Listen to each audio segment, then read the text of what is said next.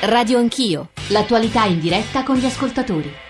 Sono le 9.33, noi siamo partiti da quello che è accaduto a Firenze, ma anche da quello che sarebbe accaduto, ma anche da quello che sarebbe accaduto a Roma due notti fa per cercare di fare una riflessione più generale sul rapporto fra i sessi, sul, sulla violenza di genere, sul maschile. So che è un campo molto complicato, anche eh, nel tentativo frammentario, incerto di descrivere i fatti, quello che sarebbe successo, ci sta aiutando nel caso di Firenze la nostra eh, collega eh, Cristina Di Domenico, e però vorremmo proseguire su questo tenore di, di discorso e di ragionamento, non senza però aver rilevato che le parole dell'ascoltatrice Carlotta, eh, che citava il caso delle figlie e del figlio, delle nipoti, sulla, so che eh, anche qui fatico davvero a usare le parole più corrette perché è un campo complicatissimo, sulla l'atteggiamento provocatorio da parte che, che, lei biasimava anche nel comportamento delle figlie in qualche caso, possa essere un elemento che scateni il maschile, il, non tanto la violenza maschile, eh, mi auguro, ma comunque un certo tipo di reazione, di comportamento da parte dell'uomo, eh, del maschio. Vi leggo altri messaggi che, che ci dicono un po' quello che, che scrivono i nostri ascoltatori. È mai possibile che il mostro sia sempre soltanto l'uomo, scrive Renzo, e la provocazione femminile e, e, e quelle sono santarelline? Qui c'è di nuovo l'elemento eterno del diabolico. Se ci pensate, ne parlavamo ieri tra l'altro con un paio di storici dell'arte, il diavolo spesso anche nella Cappella Sistina ha fattezze femminili. Perché non, non ricordate e poi vabbè citato il caso di, di Franca Rame, poi sulla vicenda di Firenze ci scrive Elisa, eh, sui social ho letto di tutto e ciò che colpisce è la ferocia dell'atteggiamento giudicante verso le ragazze e la mancanza di una cultura di rispetto verso le donne. È incredibile che ci sia chi sostenga che se la siano cercata per via dello stato di ubriachezza, dell'abbigliamento, di nuovo la provocazione, dell'ora tarda. Una donna ubriaca non incoraggia lo stupro, né direttamente né indirettamente. L'inviolabilità di una persona è sacra qualunque sia il suo stato. Mi pare da matti doverlo sottolineare e poi non dimentichiamoci che la violenza non equivale solo a ceffoni per ottenere un rapporto carnale, è violenza identica anche quella che approfitta della minorata difesa della vittima per giungere allo stesso scopo. Che si tratti di carabinieri è veramente sconfortante perché eh, viene meno la fiducia nei confronti di quello che appunto è uno dei, dei, degli organi dello Stato più, più, rispettato e nei confronti dei quali c'è maggiore fiducia. Marco Travaglio, tra l'altro, stamane in un editoriale sul fatto sottolinea questo aspetto, la duplice misura usata nei confronti dei quattro ragazzi di Rimini e nei confronti dei, dei carabinieri. Io mm, vorrei salutare Luigi Zoia, psicanalista, eh, autore di molti saggi sul tema anche della violenza, del maschile, in particolare cito Centauri, mito e violenza maschile. Professor Zoia, buongiorno e benvenuto. Buongiorno. Buongiorno. a lei. Claudio Vedovati che per molti anni ha collaborato con centri antiviolenza e ha fatto parte anche di Maschile Plurale che su questi temi ha moltissimo ragionato. Vedovati, buongiorno e benvenuto. Buongiorno. Eh, Alessandra Pauns che è presidente della rete nazionale dei centri per uomini maltrattanti. Buongiorno Pauns anche a lei.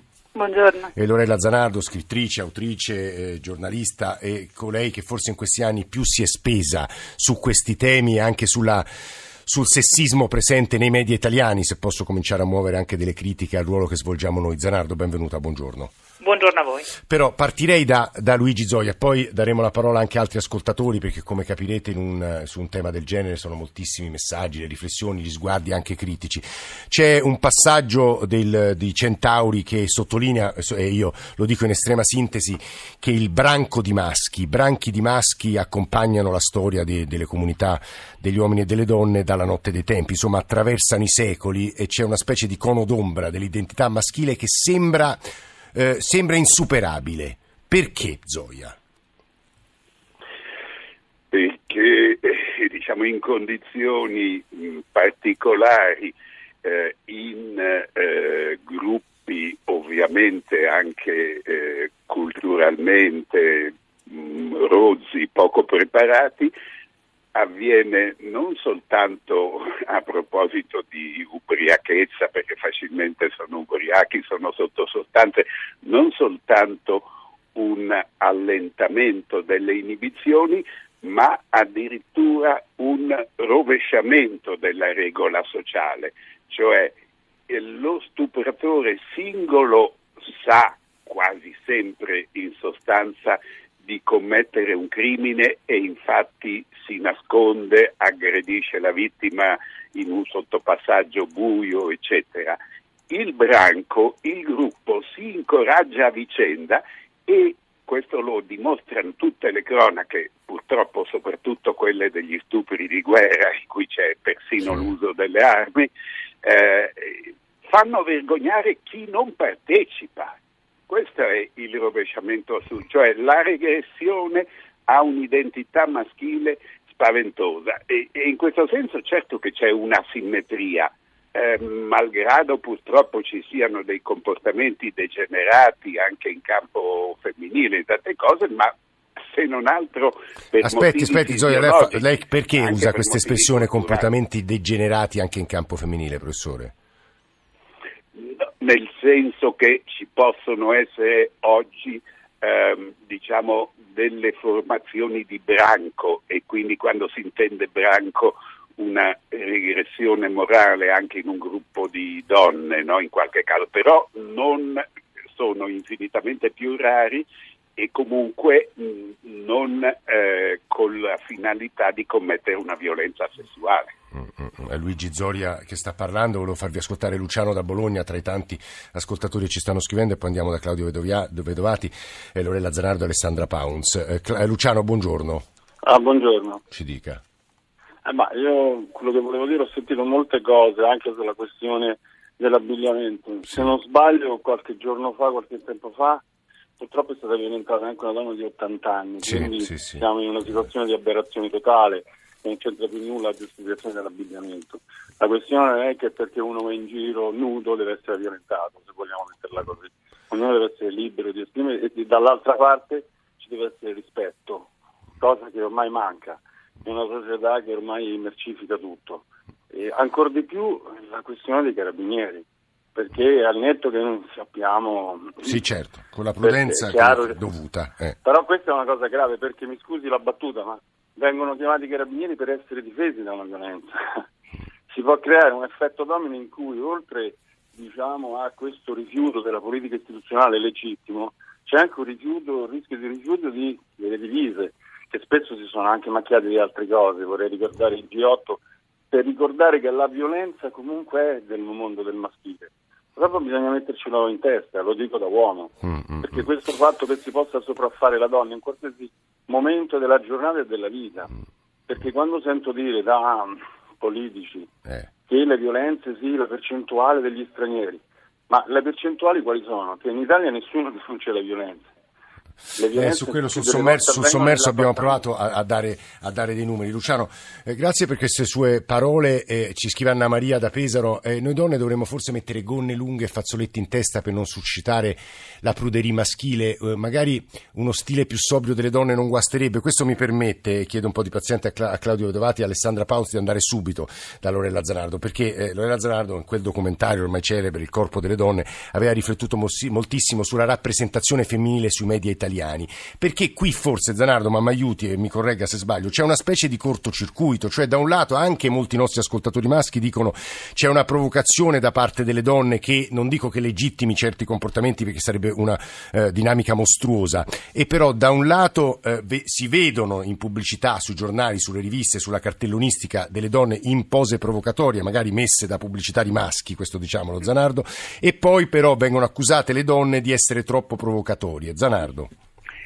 Sì, è il vecchio tema che, per- che non riusciamo a eh, superare. Chiaramente ognuna e ognuno è libero di abbigliarsi come vuole e questo in teoria io vedo che sempre siamo tutti d'accordo. No? E il problema delle immagini che ci invadono oggi non è tanto il problema, questo è un punto fondamentale della nudità. No? Noi non vediamo mai dei corpi consapevoli nudi, anche senza mutande reggiseno, scusate, quello non ci sarebbe nulla di male. I corpi che vediamo nei media sono corpi resi oggetto. Noi abbiamo gallery intere di migliaia e migliaia di immagini dove vediamo un gluteo, un seno per pubblicizzare un reggiseno, una valigia, una, una sedia. Quello, l'oggettivazione, questa è la cosa pericolosa, porta in ultima analisi alla deumanizzazione. Io mi impossesso di quell'oggetto seno, no? Privo, privato del volto, fateci caso, fate una prova, quante immagini vediamo dove il volto non c'è più, c'è un seno iperbolico, c'è un gluteo, c'è una coscia, stessa cosa quello che fa la telecamera in televisione, riprese ossessive dove vedi solo pezzetti del corpo, si chiama Eh, parcellizzazione. La, la pornografia To- è quello, peraltro. Zanardo, tokenismo, cioè, solo eh. che la pornografia è di tutti i giorni, quindi non è tanto il fatto che una vada in giro con gli short, ci mancherebbe che nel 2017 ancora dobbiamo ribadire questo, quanto è l'oggettivazione, che è il tema da, eh, dire, da sviscerare. Ehm, aggiungo una cosa, è importantissimo che in questi giorni si parli fatti terribili che stanno accadendo, ehm, però se ne parla sempre in un qualche modo eh, quando c'è l'emergenza totale. Ricordo che di femminicidi e di stupri negli ultimi anni ce ne sono stati moltissimi Sì. e quello che in pochi abbiamo e poche denunciato, forse noi qui che stiamo parlando adesso, e i giornali l'hanno relegato, i telegiornali in ultima notizia di cronaca per anni, gli stupri non interessano a nessuno, i femminicidi meno che meno. Allora, adesso io sono contenta che se ne stia parlando, però potremmo dire da oggi, lanciare questo eh, come dire, richiamo ai politici che se ne occupano che siamo l'unico paese in Europa che non ha una ministra delle pari opportunità. Quindi, finita questo allarme, eh, sarebbe interessante cominciare a parlare di che politiche ci sono per evitare che accada poi, perché altrimenti si vede in questi giorni tutti se ne occupano e poi ricade nel nulla. Allora, nelle scuole cosa stiamo facendo? Dico un dettaglio che sembra lontano dal tema di oggi, ma è vicinissimo. Più presidi mi hanno segnalato che mai come in questi tempi gli succede una cosa strana. Arrivano eh, ragazzine di quarta, di quinta e gli dicono preside non vengo in gita e dice com'è che non vieni in Mm. gita? No, non vengo in gita perché eh, il mio ragazzo non vuole. Ah, allora, dicevano questi presidi sono anni che non succedeva più questo, quindi coppie molto chiuse dove spesso la violenza nella coppia Certo. viene citata e non viene raccontata. Quindi c'è molto da fare a partire, come sempre noi diciamo, da quello che potrebbe essere fatto nelle scuole punto. per educare Sempre alla lì, relazione. sì. Sempre lì, però sarebbe bello veramente che adesso qualcosa si facesse. Educare alla relazione e soprattutto tornare su un tema che poi vorrei provare a sviluppare con Claudio Vedovati e Alessandra Paus, che è quello del desiderio. Silvana da Bergamo e poi Vedovati e Paus. Silvana, buongiorno. Buongiorno. Prego. E il mio pensiero vabbè, è molto semplice perché ho messo in correlazione quella che è eh, diciamo, la tradizione islamica che ovviamente, come tutti ne conosciamo, castigano le donne con abiti molto chiusi, per non dire addirittura il burqa. Eh, questo appunto mi fa pensare che effettivamente cioè, la nostra invece cultura lascia le donne libere di vestirsi come, come preferiscono, però è anche vero che c'è sempre però il discorso soprattutto molto subdolo, soprattutto da parte degli uomini, di considerare poi queste ragazzine, queste donne vi dicendo che si vestono in maniera appunto se vogliamo un po' più libera, considerarle delle poco di buono, perciò alla fine non è che siamo neanche così distanti da quella che è la cultura islamica, malgrado noi tutti quanti la, la contestiamo. Gu- Guardi Silvana, le sue parole aggiungo perché mi colpiscono i due messaggi appena arrivati. Il primo che dice io credo che giustamente la donna debba vestirsi come vuole, più o meno provocante, questo non bisogna discutere, però è un dato di fatto che di malati di mente ce ne sono in giro tanti e quindi se io fossi donna per prudenza non andrei in giro a rischiare di tirarmi addosso una persona disturbata. Stessa cosa esprime Giovanni d'Agropoli in sostanza.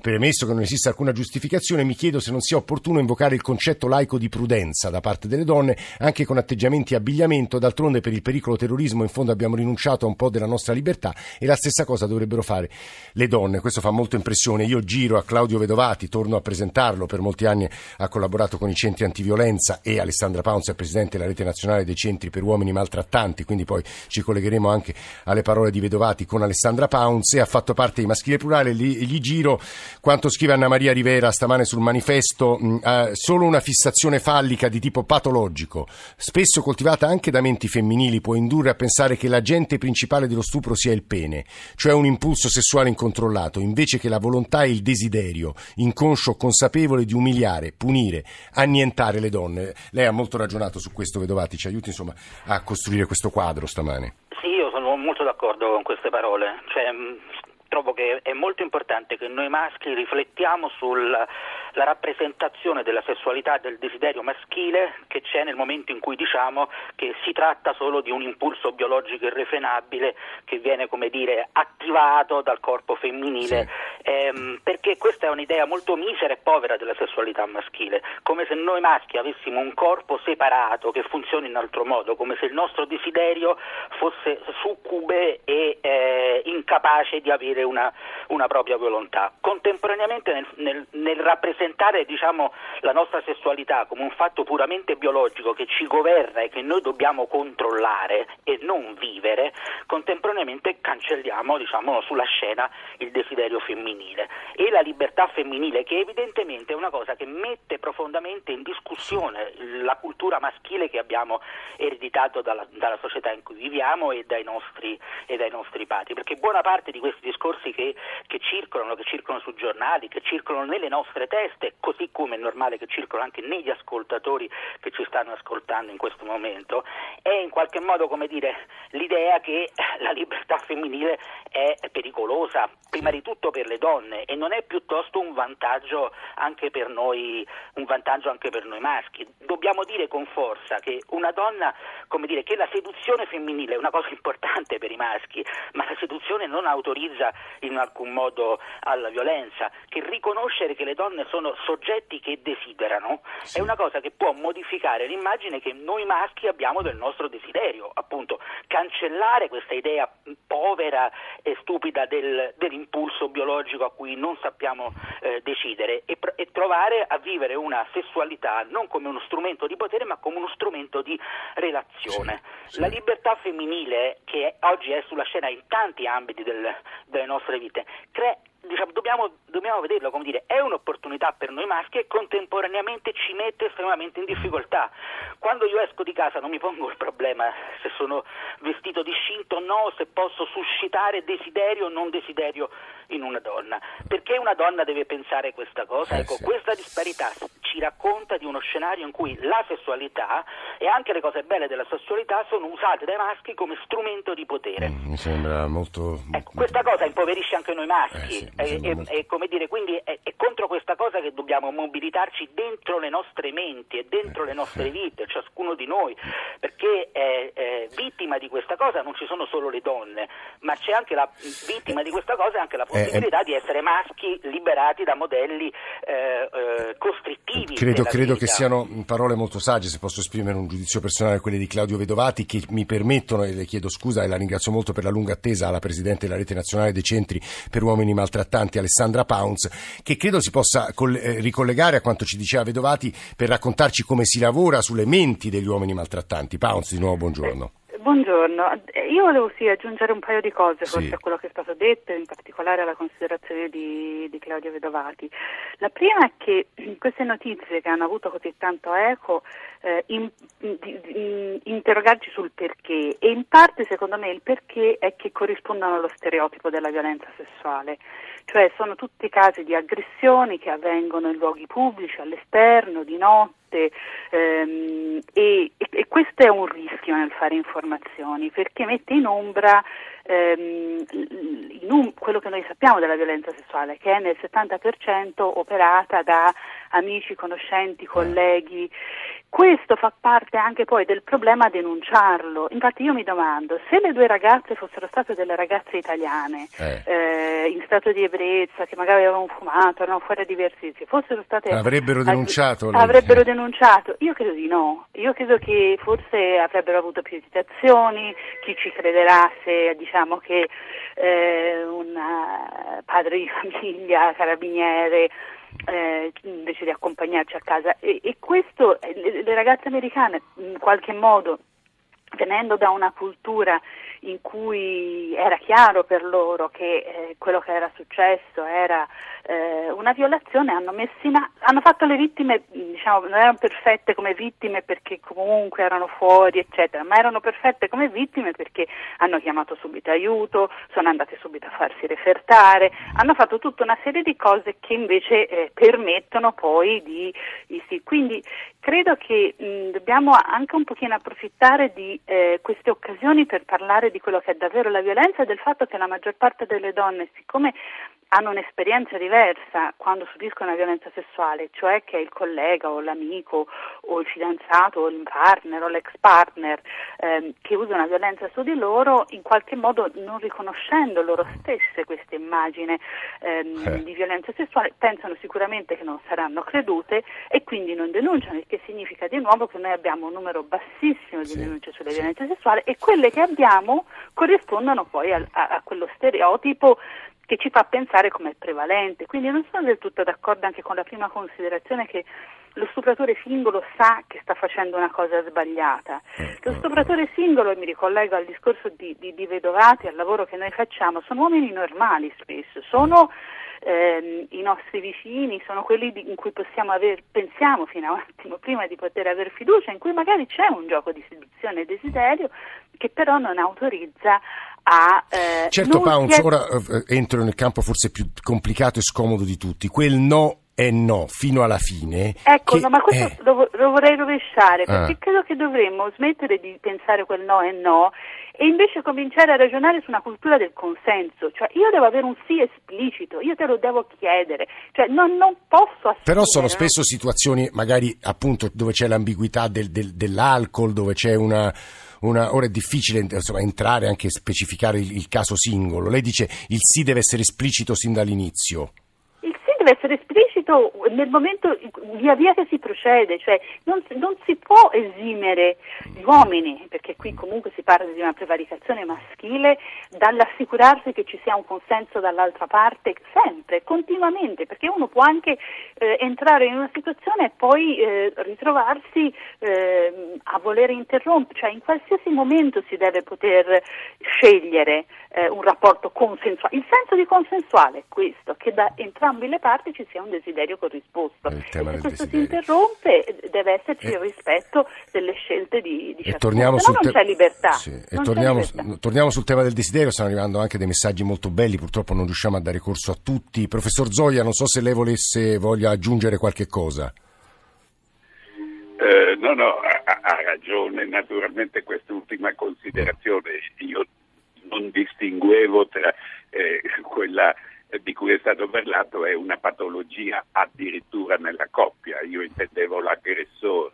Mm, Quello mm. che comunque eh, per fare un'altra considerazione eh, come dire di eh, culture comparate, così come lei ha um, anche messo in rapporto gli, gli Stati Uniti rispetto all'Italia, eh, in Germania nel 15 sono stati accolti circa un milione di rifugiati dal mondo arabo no? sì. e nel Natale c'è certo, stata quella terribile aggressione eccetera su cui io ho scritto ricordando che nella storia dove un'immigrazione è composta prevalentemente da masse di maschi sono sempre avvenute cose di questo genere è l'enorme problema per cui tutta l'America Latina secoli dopo è ancora in ritardo rispetto all'America del Nord perché l'America del Nord è stata popolata da coppie sposate, mm, mm, mm. l'America del Sud dai conquistatori che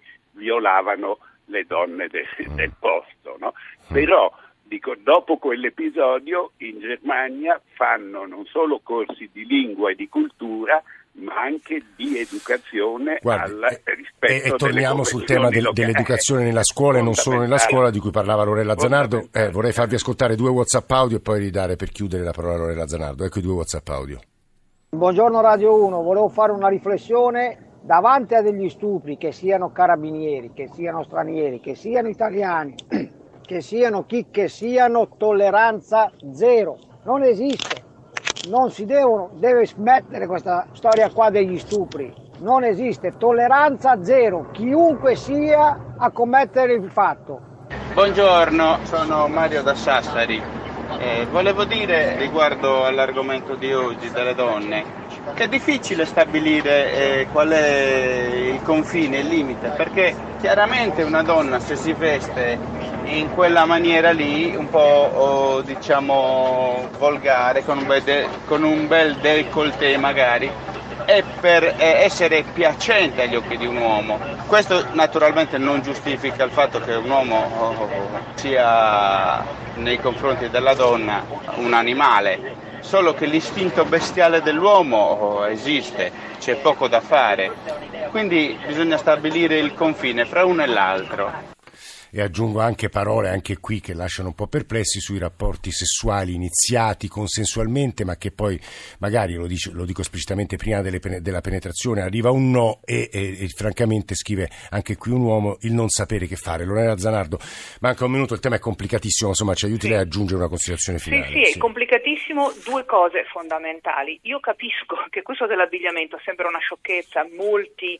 eh, ascoltatori, anche a volte donne, dicono caspita ma se tu vai in giro con gli short, ecco vi invito a riflettere, questo no, noi siamo ancora in cammino, era ieri che ancora non votavamo, che ancora eravamo a casa, che ancora c'era la differenziazione terribile che ci diceva se ti vesti così sei una poco di buono, altrimenti sei una santa degna di sposarsi, era ieri, questi discorsi l'ho sentito in casa da mia nonna non nel Medioevo. Non, attenzione che siamo in un processo di transizione positivo, io alla fine lo vedo positivo, ma dobbiamo anche pensare che se torniamo a dire per uscire di casa, per paura è un arretramento vestire, è un arretramento. Seconda cosa fondamentale, voi fate un egregio lavoro, io invito i media tutti a far diventare questo tema fondamentale, non lo risolveremo litigando adesso perché eh, come dire, siamo anche in campagna elettorale per cui molti politici che non dicono mai nulla su questi temi si scatenano. Questo è un tema enorme, siamo di fronte a un cambio storico. Fino a ieri una donna veniva scelta, oggi negli ultimi vent'anni può dire sì o no. Fino a ieri se nessuno ti sposava eri zitella, oggi decidi Lorella con chi Zanardi. accoppiarti. Questo è fondamentale, No. ma questo accompagnamento bisogna accompagnare questo cambiamento sociologico importante per gli uomini e per le donne. Grazie a tutti coloro che hanno animato questa trasmissione. Adesso c'è il GR, Vittorio Bulgherini, Gianni Tole, Gabriele Cagliazzo in console, la redazione di Radio Anch'io, Alessandro Forlani, Valentina Galli, Adamarra, Alberto Agnello, Alessandro Bonicatti, Mauro Convertito in regia. Adesso, come dicevo, GR1, poi Radio 1 Music Club. Ci sentiamo domani. Grazie a tutti.